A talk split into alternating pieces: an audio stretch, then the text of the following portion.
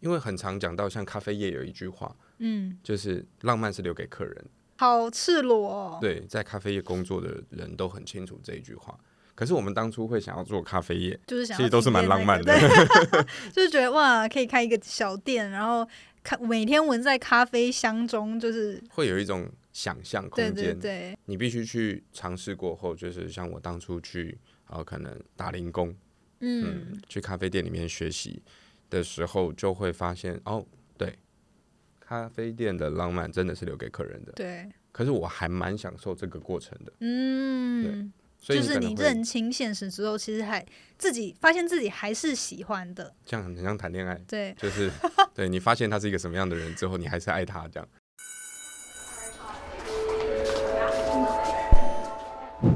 Hello Hello，我是 Janet，你的人生还没有下课，因为我将在这里跟你分享那些学校没教的事。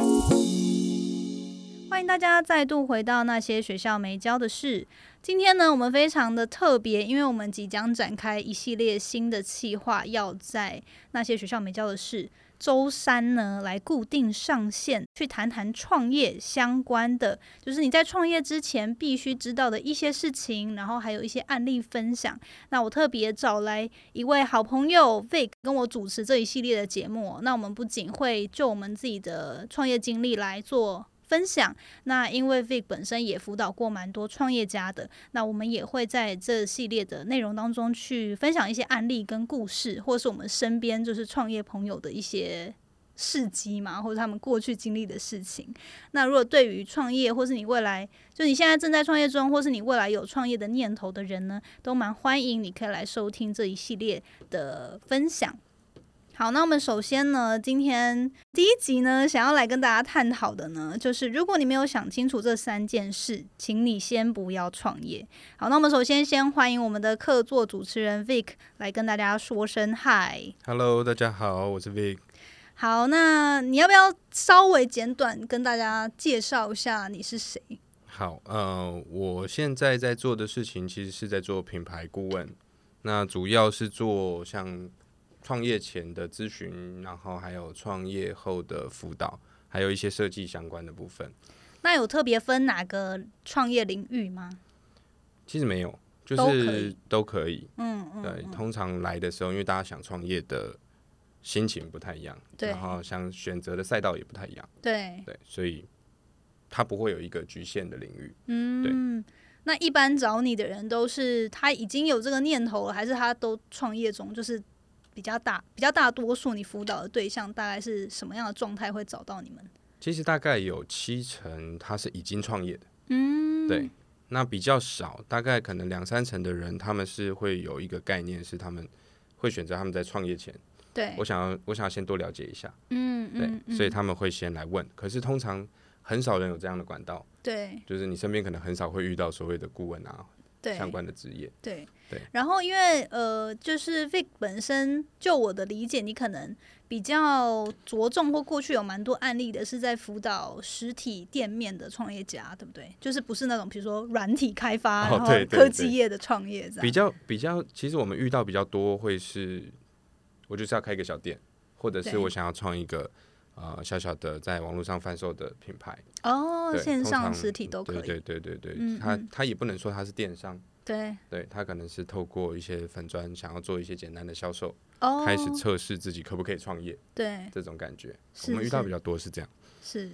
好哦，那我们今天就是呃，因为其实当当初我们在策划这一系列的计划的时候，我们就蛮希望说，这个初衷是当未来大家有想要创业的时候，你们可以先听过这些内容，然后让自己先有一些方向，然后不会说好像就盲这种盲目的就借了一笔钱，或者是不就要太冲，对对不要 不要太冲冲，对，就是对，而且因为蛮多听众，其实你们目前可能还是学生或是上班族的身份。那虽然说你内心有这个梦，但是可能你常常也身边没有人可以问。所以透过这一系列的计划，我们还蛮希望可以就我们个人分享，呃，我们的创业经历，还有我们看到的一些案例哦。好，那呃，所以今天我们的主题就是希望讲说，没有想清楚这三件事，不要创业。那呃，这部分我们 Vic 要不要先来分享到底是哪三件事？其实我们今天会登会特别跟大家分享到这三件事情，其实是包含他们的技术准备，嗯好、还有他们目前对于自己想要创业的短期目标，还有一些跟时间相关的问题。对，对，我们会针对这三件事情来聊聊，就是其实很多我们看到的想要创业的人，对，有时候他们会在某一个点上特别冲动，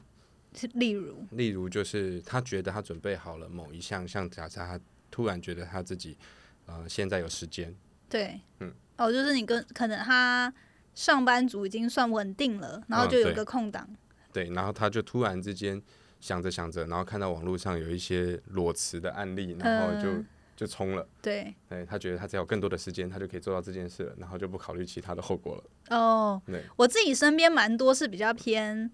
呃，他可能存了一笔钱，可能是嗯几十万，甚至嗯有人是百万，然后就会觉得，哎、就是不想要一辈子当社畜嘛，那不然 来来拼一下这样。啊可是其实因为这样的 这样的资金储备其实还是比较少的。哦，是吗？对，就是如果以你想要创一个，像现在实体店一直在涨对，，所有的创业成本一直在增加当中。当然也有一些轻松创业的管道啦。是是，对，但是如果你想做一个属于我们假设是属于自己的店面的话，对，那事实上它的成本是一直在一直在飙高的。嗯嗯对嗯嗯，所以大家以前觉得可能听老一辈那种创业故事有没有？对然后就是我好不容易有了第一个一百万，对第一桶金，然后就开始创业了。对，就开了一个店，那糟糕了，那他发现根本不够用， 就就开到一半就没了。对，所以这是很危险的事情。嗯、对一百万应该可以烧个一年吧？可以吗？他可能开开到一半，店还没就打开就没有了，哦天哪，那也太崩溃了就吧！可能装修都不够啊。啊哇，要看你技的确，术现性在真的是涨蛮多的。对好，那那这边我也补充，快速补充一下，因为大家是稍微比较认识我嘛，所以我跟 Vic 的这个我们在讲这个计划的切角，可能会各自会依照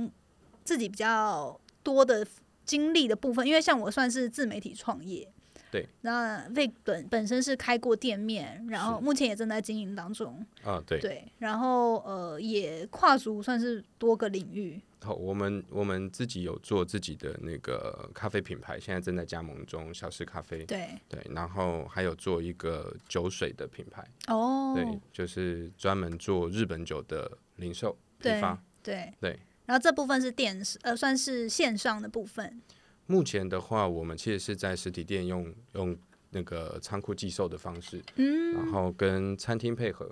哦，是是是。嗯好，对，所以我们两个的面向会比较不一样。我的话会比较偏就是纯嗯靠内容或是网络事业这样。那 Vic 本比比较偏向是他的经验都很丰富，是在实体店面，然后还有我觉得比较偏中小企企业跟加盟体系相关的哦，呃、对，经验这样对。对对，好，那带回来到刚刚我们讲到说，其实现在我们可能看到很多，不一定是年轻人，就是台湾人，很多人想要创业，就是要么他有一段有一个，就是现在有一个闲暇时间空档，或者是说他有一笔闲钱，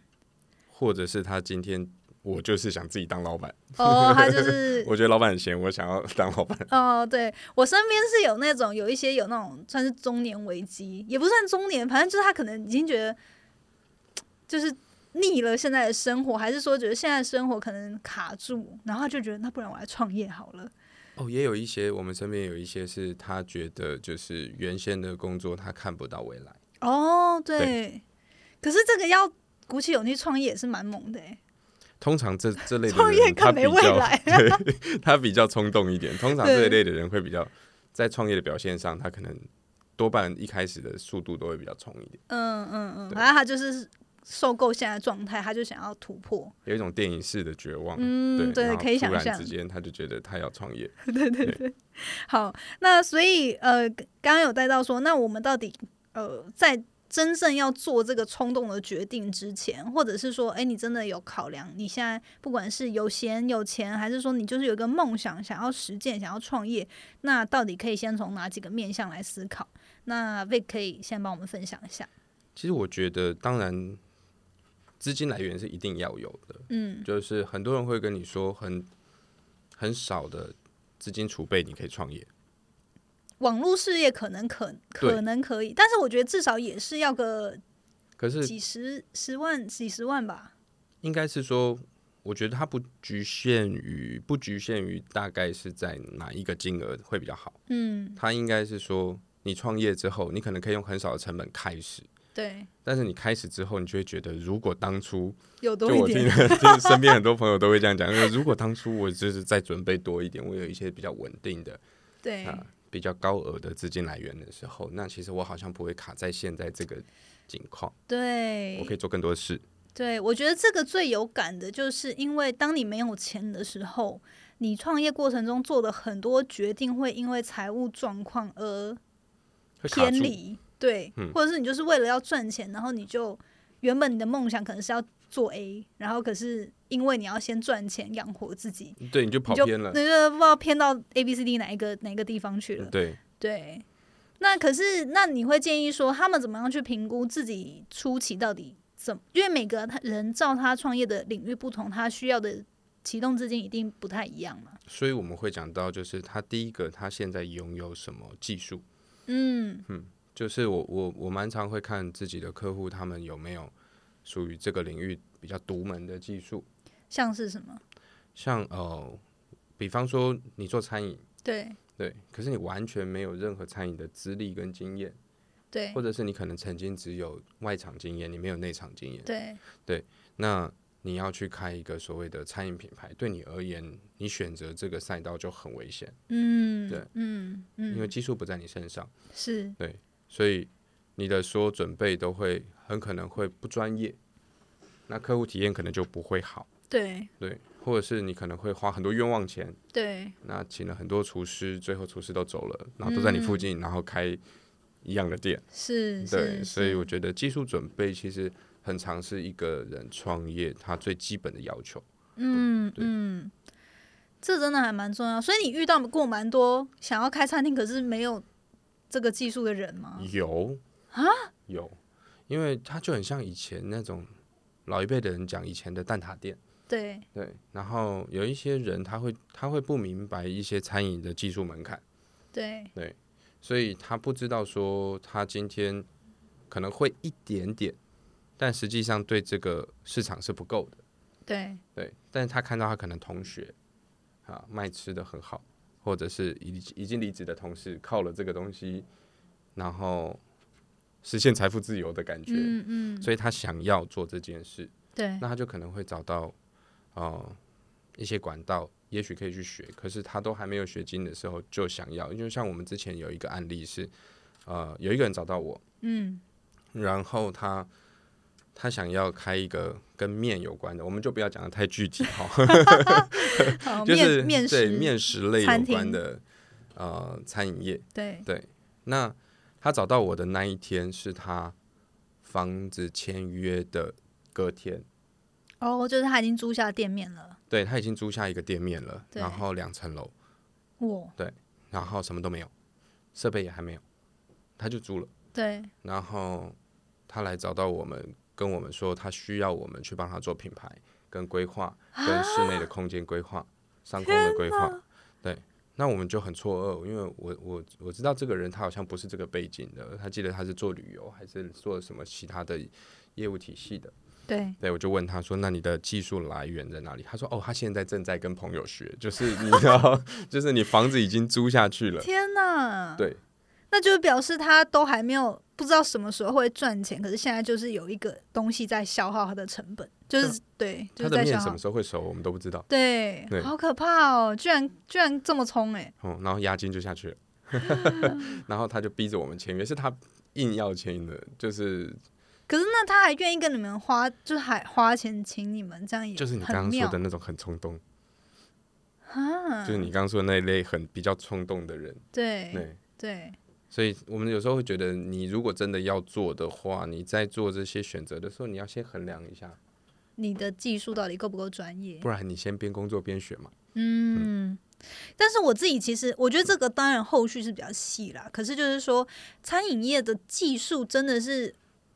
有时候也很难定义。就是当然你做的东西要好吃嘛，对。可是说实话，就是比如说食谱这件事情，也不是说真的能够隐瞒的。那你就说，也不是也不是说你隐瞒啊，就是我是说，好像大家都可以学。假设他真的拜师，他就是有办法学到。现在连 YouTube 都有很多在教啊，对，对那可是你要怎么？比如假设就是这个餐饮案例，你会觉得他要什么样的状态知道说自己真的有这个技术？是说哦，大家每次只要吃到就说，哎、你这个可以来卖才算吗？还是说有什么样的衡量标准会知道说这个技术你已经算是比平常人都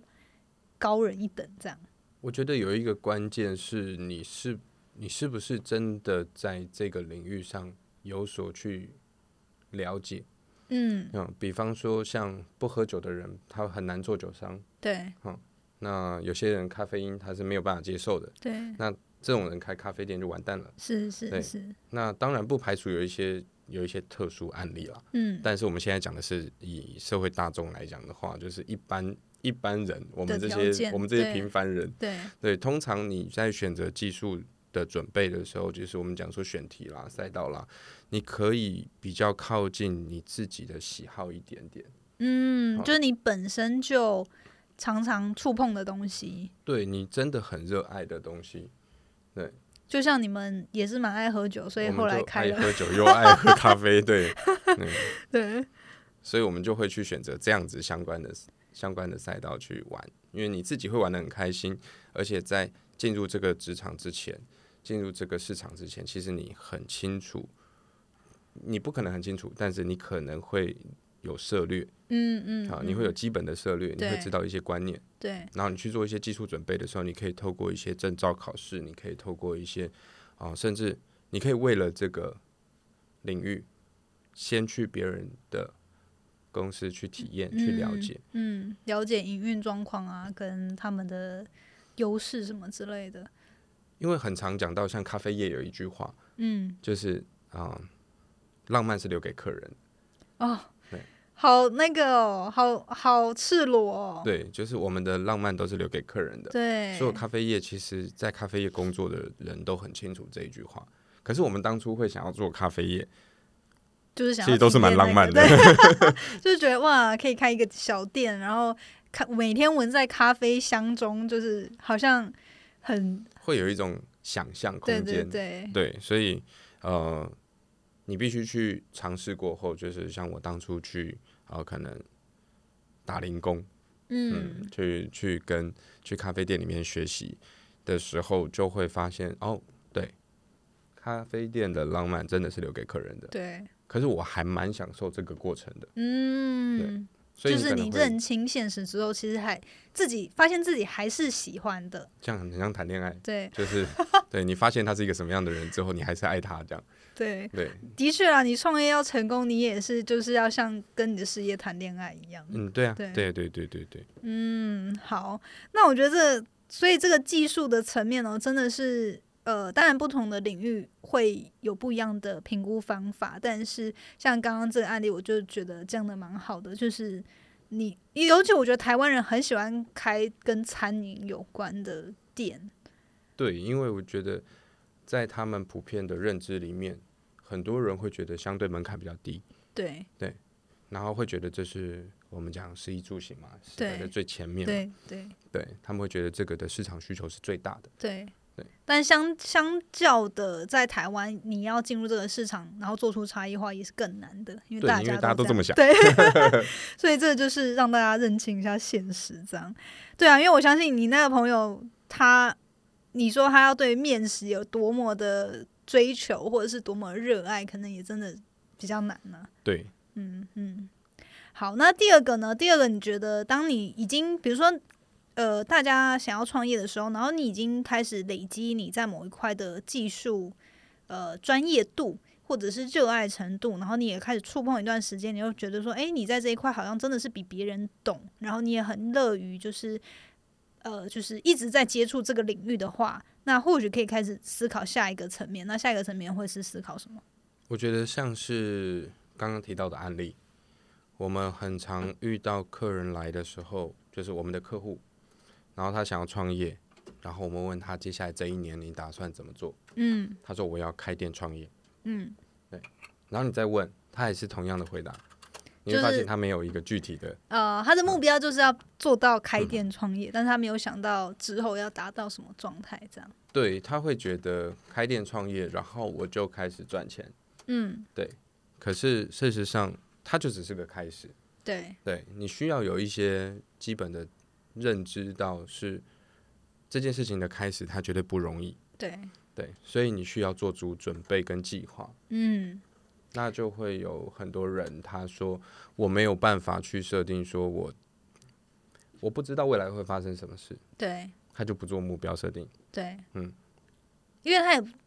是可以理解那个心情，对，对，但那那你会觉得说他要做到什么样的程度？比如说是要年收入目标吗？还是说到就是什么样的程度去思考这个短期目标？我觉得从数据化的目标到他实际要做的事情，他都可以做一个简单的规划。嗯然后甚至我会当让我的让我的客户有时候讲的更口语化一点，对更轻松一点。，对，就是你今天来找我，你往后推一整年，对吗？你想要几月开店？为什么？对，你已经做好了什么准备了吗？嗯那你有没有一个自己的时间规划？那在这时间内你会投多少钱？那开业的时候你会请多少人？对，然后你会以什么样的规模下去进行你这个创业？嗯那你预计你的品相、你的产品，对，可以为你在接下来的几个月内可以回流到多少？为什么？对，对，你要有一个基本的短期目标的设定，你可能三个月、五个月，一直慢慢到半年、一年。对对，，那我觉得刚创业的人要写到一年以上是太难的事情。对，因为前期真的很多不确定性，对对对，嗯他就可能没有习惯，对或者是他对这个领域还没有熟悉。对对，所以对他而言，可能我一年内要达到的目标，我勉强先设定出来。对那很多人会说我不要，我不要，是因为他们很害怕，就是定一个假 的。或是他很，我觉得我知道那个心情，就是他很害怕算出来之后，发现自己根本不该创业，对， 不想不想面面对，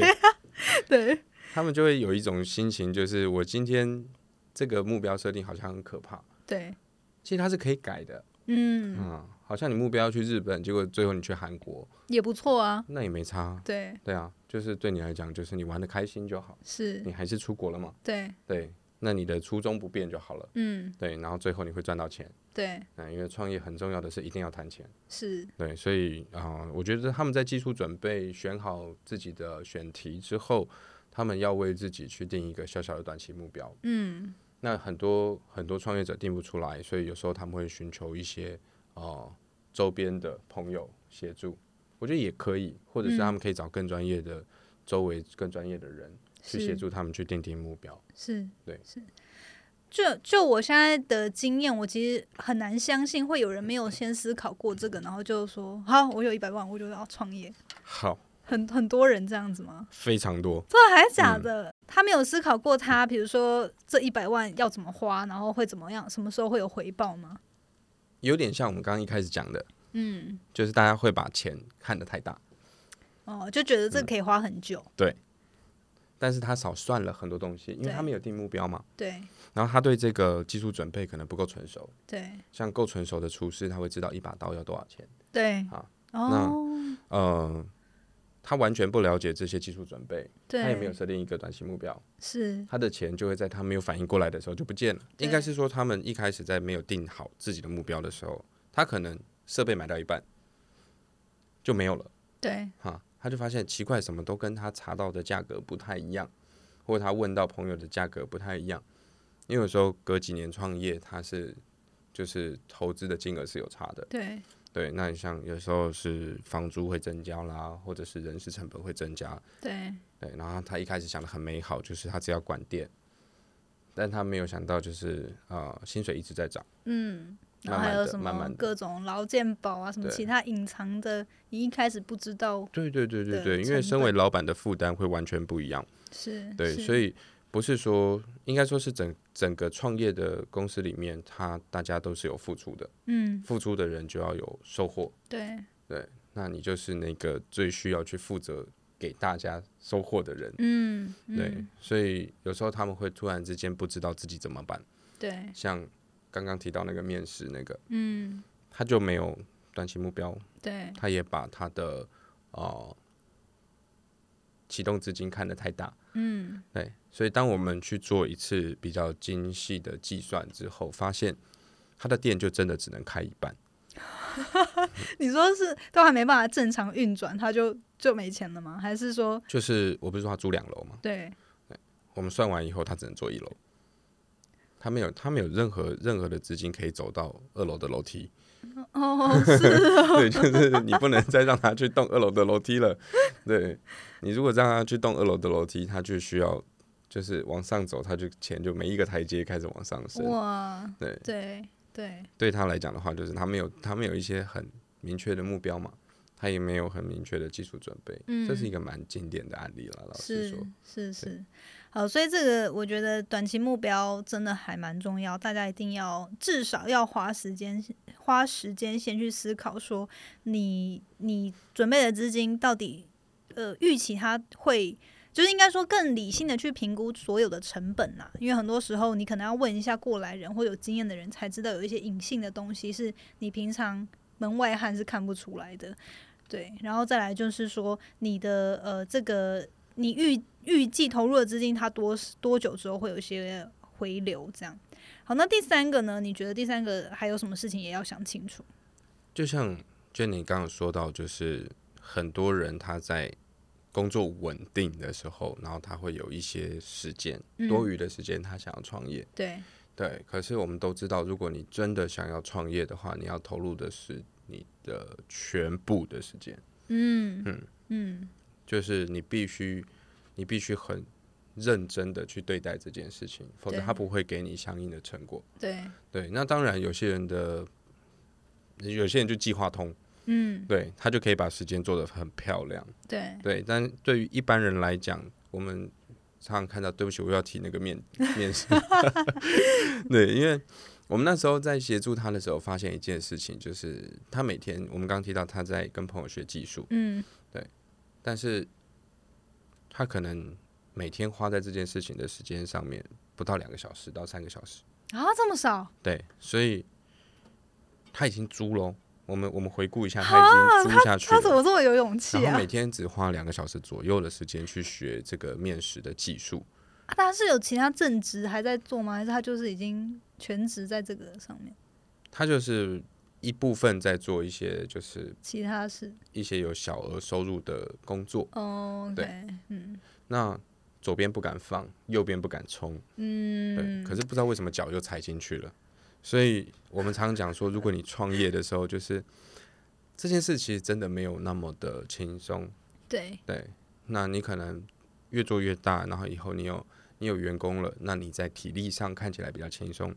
但是在你草创的时候，这些体力活都得你自己来做，对技术活也都得你自己来做。不管是你是要做职人，还是你以后想开任何的连锁加盟等等的东西，你愿意在这件事情创业这件事情上面，你愿意付出的时间比例，嗯会直接影响到你的启动成不成功，跟你对接下来的进展。嗯对嗯，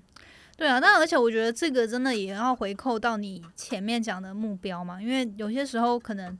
就算有些人他想要全职投入到这个事业，但是他可能会觉得说，诶，薪水没有保障，就是应对该说自己生活费，诶，会不会就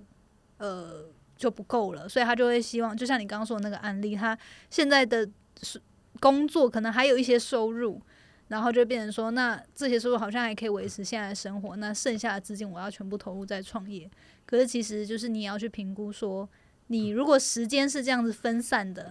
那嗯你创业这部分要有回报，它的时间也会拖得更长。对，你因为我们讲说时间是最贵的成本嘛，对对，那有时候会听到就是，其实不是说每个人都一定要用同一个方式创业啦，嗯，对，应该是说有些人他会选择一个高收入的工作，对然后我就血拼几年，对用我的肝换我的未来，就是嗯对，对对对。那我觉得这也是一个方法，嗯，只是有一些可能我们一般大众我们自己想创业的时候，我会觉得你要不要先去找靠近你未来的目标的这个东西去涉略看看？对你就把它当成你的收入嘛，对你，就去上班嘛，嗯嗯，那去慢慢的了解这个行业之后，除非你一开始你就很笃定。对啊，你一开始有像有些人他就很笃定，我就是要做这件事情，我很清楚这件事情，我从学生时期我就热爱这件事情。嗯，对对，但也表示他这样子的人，他从学生时期他就已经有不错程度的接触了啦，他才对知道他很喜欢这个东西。因为有些人会这样做，所以我会觉得其实这些人他他可能在学生时期的时候他就在做这三件事了，对对，他就对在做技术的准备，他就已经有自己的短期的目标，对，然后他也投入了相对应的时间，可能对是呃 PT 的打工，嗯，大学的大学的打工，他就已经在这样子的环境里面去涉嗯略了。是是是，那这样当然相对的会快。对可是如果你没有相应的经历，你就只是一股脑的。我们最害怕，我们最害怕听到啊、呃朋友或者是我们自己身边的呃客户跟我们说：“哦，我想创业，你觉得我做什么比较好？”啊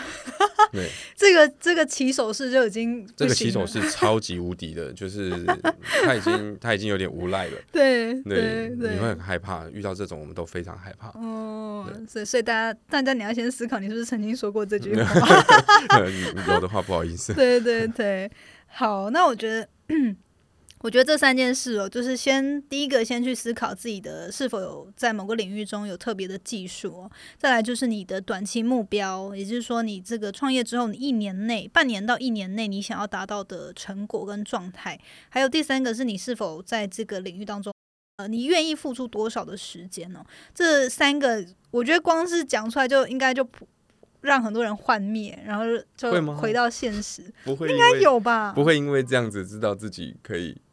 我觉得就是相对的嘛，就是相对的，就是说，诶，平常就已经在思考这件事情，然后他可能常常被别人说，啊，你不是说你要创业，但是你还不创业，可是他心中就已经在思考这些事情的人，他应该就是内心会有一个获得鼓励，就是嗯知对道自己是对正对确对的对，对对对对那呃，相对的就是平常只是一直冲，然后就没有想太多后果，就直接做的人，就可能也可以让你们去思考一下，呃，创业真的没有想象中的轻松，对，对一定是不会轻松的啦，对一对定是，不会轻松的。对，今天我们这一集大概分享到这边。不过最后我也想要补充一下，就是其实我刚刚呃 Vic 在讲的时候，我我也有想到说，其实现在像我自己本身是呃自媒体创业嘛，那自媒体创业相较于要展开实体的一个店面，或是你有这种囤货需求或产品需求的人，呃，成本就是相对于来说是轻松很多。嗯，对对，你的成本最大的就是你自己的你自己的时间嘛，跟你的精力跟脑力这样。对对，那但是我觉得要思考这三件事情是一样的，就是你的技术上面你，你到底独特性是在哪？现在人人都可以做自媒体，会那开始普及。是对，那你对要怎么样做出你的差异性？